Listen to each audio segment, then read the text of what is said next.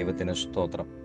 തെസ്ലോനിക്കർക്ക് എഴുതിയ ഒന്നാം ലേഖനം നാലാം അധ്യായത്തിന്റെ വിശദീകരണം ഒന്നാം വാക്യം. തെസ്ലോനിക്കൽ ചെലവഴിച്ച മൂന്ന് നാല് ആഴ്ചക്കുള്ളിൽ തന്നെ ആഴമേറിയ വചനസത്യങ്ങൾ അവിടെയുള്ള വിശ്വാസികളെ ഗ്രഹിപ്പിക്കുവാൻ പൗലോസിന് കഴിഞ്ഞു.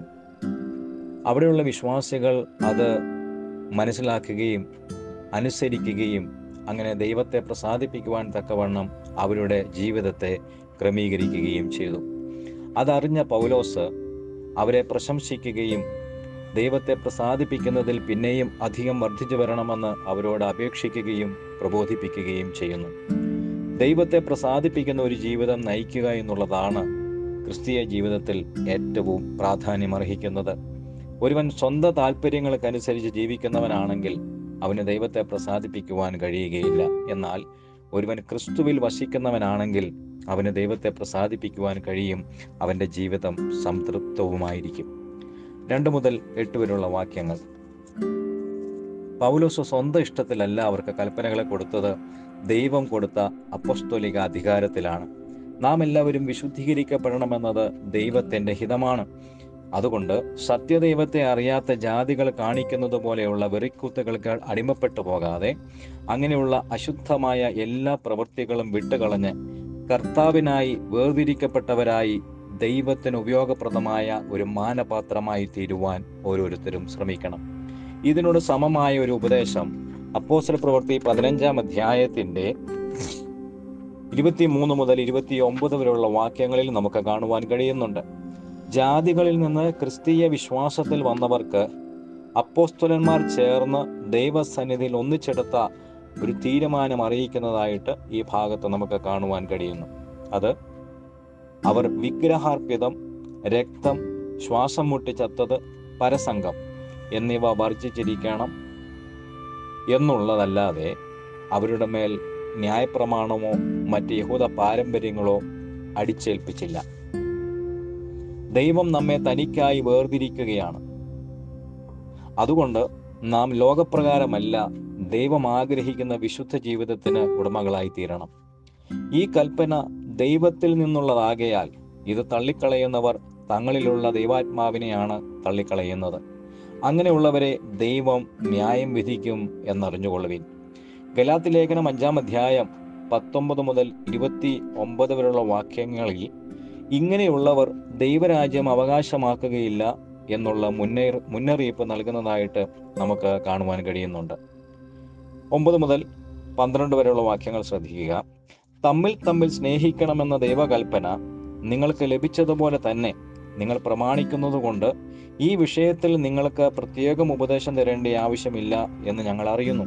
പക്ഷേ നിങ്ങൾ അതിൽ അതായത് പരസ്പര സ്നേഹത്തിൽ പിന്നെയും അധികം വർദ്ധിച്ചു വരണം മാത്രമല്ല ഓരോരുത്തൻ സ്വന്തം ആവശ്യങ്ങൾക്കായി അധ്വാനിക്കുകയും മറ്റുള്ളവരോട് അതായത് അവിശ്വാസികളോട് മാന്യമായി ഇടപെട്ടുകൊണ്ട് അഭിമാനമുള്ളവരായി ജീവിക്കുകയും ചെയ്യണമെന്നും ഞങ്ങൾ നിങ്ങളെ പ്രബോധിപ്പിക്കുന്നു. ഇത് അപ്പോസ്തലനായ പൗലോസ് തെസലോനിക്ക വിശ്വാസികളോട് പറയുകയാണ്. തുടർന്ന് പതിമൂന്ന് മുതൽ പതിനെട്ട് വരെയുള്ള വാക്യങ്ങൾ ശ്രദ്ധിക്കുക. തെസലോനിക്ക വിശ്വാസികളുടെ പ്രത്യാശയെക്കുറിച്ച് ഒന്നാം അധ്യായത്തിൽ തന്നെ നാം വായിക്കുന്നുണ്ട്. കർത്താവായ യേശു വേഗം വരുമെന്നുള്ള പ്രത്യാശയിൽ ജീവിച്ചിരുന്ന അവരുടെ ഇടയിൽ ചിലർ മരിച്ചു പോയപ്പോൾ അവരെക്കുറിച്ച് ദുഃഖിച്ചുകൊണ്ടിരുന്ന അവരുടെ ദുഃഖം മാറ്റി അവർക്ക് ആശ്വാസം നൽകുവാനായി മരിച്ചവരുടെ ഉയർപ്പിനെ കുറിച്ച് അവരോട് അറിയിക്കുന്നു. നിദ്ര കൊണ്ടവർ അതായത് മരിച്ചവർ നശിച്ചു പോയിട്ടില്ല. യേശു മരിക്കുകയും ജീവിച്ചെഴുന്നേൽക്കുകയും ചെയ്തു എന്ന സത്യം നാം വിശ്വസിക്കുന്നത് പോലെ മരിച്ചവർക്ക് ഒരു ഉയർപ്പുണ്ട്. കർത്താവായ യേശുവിനെ ഉയർപ്പിച്ചതിനാൽ ആ ഒരു പ്രത്യാശ ദൈവം എല്ലാവർക്കും തന്നിട്ടുമുണ്ട്. അത് എങ്ങനെയാണെന്ന് നിങ്ങൾക്ക് നല്ല നിശ്ചയമുണ്ടായിരിക്കണം. കർത്താവായ യേശുവിന്റെ വീണ്ടും വരവ് കാത്തി കാത്തിരിക്കുന്നവരാണ് വിശ്വാസികളായ എല്ലാ ദൈവമക്കളും. യേശുവിനെ മരിച്ചവരിൽ നിന്ന് ദൈവം ഉയർപ്പിച്ചതുപോലെ തന്നെ വിശ്വാസത്തിൽ മരിച്ചവരെയും ദൈവം ഉയർപ്പിക്കും. പക്ഷേ അത് കർത്താവായ യേശുവിന്റെ വീണ്ടും വരവിലായിരിക്കും. കർത്താവിന്റെ വരവ് വരെ മരിക്കാതെ ജീവനോടെ നാം ശേഷിച്ചിരിക്കുന്നു എങ്കിൽ നാമും രൂപാന്തരപ്പെട്ട ശരീരത്തോടെ എടുക്കപ്പെടും. ഇത് കർത്താവായ യേശുവിന്റെ സത്യവചനമാണ്. മാനുഷികമായ ചില ചിന്തകൾ അല്ല എന്ന് പൗലോസ് അവിടെ എടുത്തു പറയുന്നുണ്ട്. ഇതിനെക്കുറിച്ച് വിശദമായിട്ട് പിന്നെയും താൻ രേഖപ്പെടുത്തിയിരിക്കുന്നു. കർത്താവായ യേശു തന്റെ ഗംഭീരനാദത്തോടും പ്രധാന ദൈവദൂതന്റെ ശബ്ദത്തോടും ദൈവത്തിന്റെ കാഹളത്തോടും കൂടെയാണ് സ്വർഗത്തിൽ നിന്ന് ഇറങ്ങി വരുന്നത്. അപ്പോൾ ക്രിസ്തുവിൽ മരിച്ചവർ ആദ്യം ഉയർത്തെഴുന്നേൽക്കും. അവരോടൊപ്പം തന്നെ ജീവനോടിരിക്കുന്ന ക്രിസ്തു വിശ്വാസികളായ ദൈവമക്കൾ ശരീരത്തിൽ രൂപാന്തരപ്പെട്ട് മേഘങ്ങളിൽ എടുക്കപ്പെട്ട് ആകാശത്തിൽ കർത്താവിനെ എതിരേൽക്കും. ഇതിനെക്കുറിച്ച് പൊരിന്തിർക്ക് എഴുതിയ ഒന്നാം ലേഖനം പതിനഞ്ചാം അധ്യായത്തിന്റെ അൻപത്തൊന്ന് അമ്പത്തിരണ്ട് വാക്യങ്ങളിൽ ഇതൊരു മർമ്മമാണ് എന്ന് പൗലോസ് രേഖപ്പെടുത്തിയിട്ടുണ്ട്. ഒന്ന് കുരിന്തിയർ പതിനഞ്ചാം അധ്യായം മുഴുവനും പരിശോധിച്ചാൽ അവിടെ പ്രത്യാശയെക്കുറിച്ച് പൗലോസ് അപ്പോസ്റ്റലിന് എഴുതിയിരിക്കുന്നതായിട്ട് നമുക്ക് കാണുവാൻ കഴിയുന്നുണ്ട്. അതായത് മറ്റുള്ളവരെ പോലെ ജാതികളെ പോലെ പ്രത്യാശയില്ലാത്തവരല്ല ക്രിസ്തുവിലുള്ള ദൈവവിശ്വാസികൾ. അവർക്കൊരു പ്രത്യാശയുണ്ട്. കർത്താവായ യേശുവിന്റെ ഉയർത്തെഴുന്നേൽപ്പാണ് ആ പ്രത്യാശയ്ക്ക് ഒരു ഉറപ്പ് നൽകിയിരിക്കുന്നത്. കർത്താവായ യേശു ഉയർത്തെഴുന്നേറ്റു എന്ന് ദൈവമക്കൾ വിശ്വസിക്കുന്നത് കൊണ്ട് ക്രിസ്തുവിൽ മരിക്കുന്നവർക്ക് ഒരു ഉയർപ്പുണ്ട് എന്നുള്ളത് ദൈവമക്കളുടെ ഒരു പ്രത്യാശയാണ്.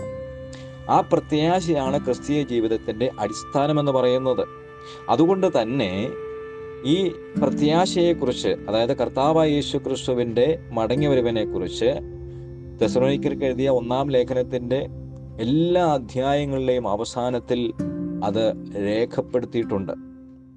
അത്രയ്ക്കും പ്രാധാന്യമുള്ളതാണ് കർത്താവായ മടങ്ങി വരവ് എന്നുള്ള വിഷയം. എല്ലാ സത്യവിശ്വാസികളും ക്രിസ്തുവിലുള്ള സത്യവിശ്വാസികളും കർത്താവായ യേശു ക്രിസ്തുവിന്റെ മടങ്ങി വരവിന് വേണ്ടി കാത്തിരിക്കുകയാണ്. കർത്താവായ യേശു തന്റെ ശിഷ്യന്മാരോടും അത് പറഞ്ഞിട്ടുണ്ട്. ശിഷ്യന്മാർ യേശുവിനോട് ചോദിച്ചിട്ടുണ്ട് നിന്റെ മടങ്ങി വരവിന്റെ ലക്ഷണം എന്താണ്? അത് വളരെ കൃത്യമായിട്ട് സുവിശേഷങ്ങളിൽ നമുക്ക് വായിക്കുവാൻ കഴിയുന്നുണ്ട്. അതിന്റെ ലക്ഷണങ്ങളെക്കുറിച്ച് കർത്താവായ യേശു ക്രിസ്തു തന്റെ ശിഷ്യന്മാരോട് പറയുന്നുമുണ്ട്. അങ്ങനെയുള്ള ലക്ഷണങ്ങൾ ഇന്ന് ഈ കാലഘട്ടത്തിൽ നമ്മുടെ മുമ്പിൽ നടന്നുകൊണ്ടിരിക്കുകയാണ് അത് സംഭവിച്ചുകൊണ്ടിരിക്കുകയാണ്. അതുകൊണ്ട് ഏത് സമയത്തും കർത്താവായ യേശു വീണ്ടും വരും. കർത്താവായ യേശു വരുമ്പോൾ എടുക്കപ്പെടുന്നത് ആരാണ്? ക്രിസ്തുവിലുള്ളവർ ക്രിസ്തുവിൽ ജീവിച്ചിരിക്കുന്നവരും ക്രിസ്തുവിൽ മരിച്ചവരും. അതുകൊണ്ടാണ് അപ്പോസ്തലനായ പൗലോസ് തെസലോനിക്കോട് പറയുന്നത് ഇങ്ങനെ മരിച്ചാലും ജീവിച്ചിരുന്നാലും നാം എപ്പോഴും കർത്താവിനോട് കൂടെയായിരിക്കും. അതായത് ക്രിസ്തുവിൽ മരിച്ചവർ ക്രിസ്തുവിൽ ജീവിക്കുന്നവർ. ഈ രണ്ടു കൂട്ടരും ഏത് സമയത്താണെങ്കിലും ക്രിസ്തുവിനോടൊപ്പമാണ്. അതുകൊണ്ട് മരിച്ചവരെ കൊണ്ട് അവരെക്കുറിച്ച് ഓർത്ത് നിങ്ങൾ ദുഃഖിച്ചിരിക്കരുത്. ഈ വചനങ്ങളാൽ തമ്മിൽ തമ്മിൽ നിങ്ങൾ ആശ്വസിപ്പിച്ചുകൊള്ളുവീൻ എന്നുള്ള ആശ്വാസ വചനമായിട്ടാണ് പ്രത്യാശയെ ഓർമ്മിപ്പിച്ച് പൗലോസ് അപ്പോസ്തലൻ ഇവിടെ എഴുതിയിരിക്കുന്നത്. ഇവിടെ നാം അറിഞ്ഞിരിക്കേണ്ട ഒരു പ്രധാന വസ്തുത എന്നത് ക്രിസ്തുവിൽ മരിച്ചവനാണ് കർത്താവിന്റെ വരവെങ്കിൽ ഉയർത്തെഴുന്നേൽക്കുന്നത്. ക്രിസ്തുവിൽ ജീവിക്കുന്നവർക്ക് മാത്രമേ ക്രിസ്തുവിൽ മരിക്കുവാൻ കഴിയുകയുള്ളൂ.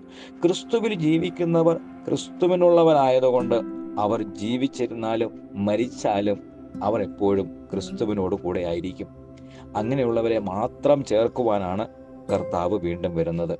ആകയാൽ നാം ക്രിസ്തുവിലാണ് ജീവിക്കുന്നത് എന്ന ഉറപ്പ് നമുക്ക് എപ്പോഴും ഉണ്ടായിരിക്കണം. എങ്കിൽ കർത്താവ് വരുമ്പോൾ നമ്മെയും ചേർത്തുകൊള്ളും.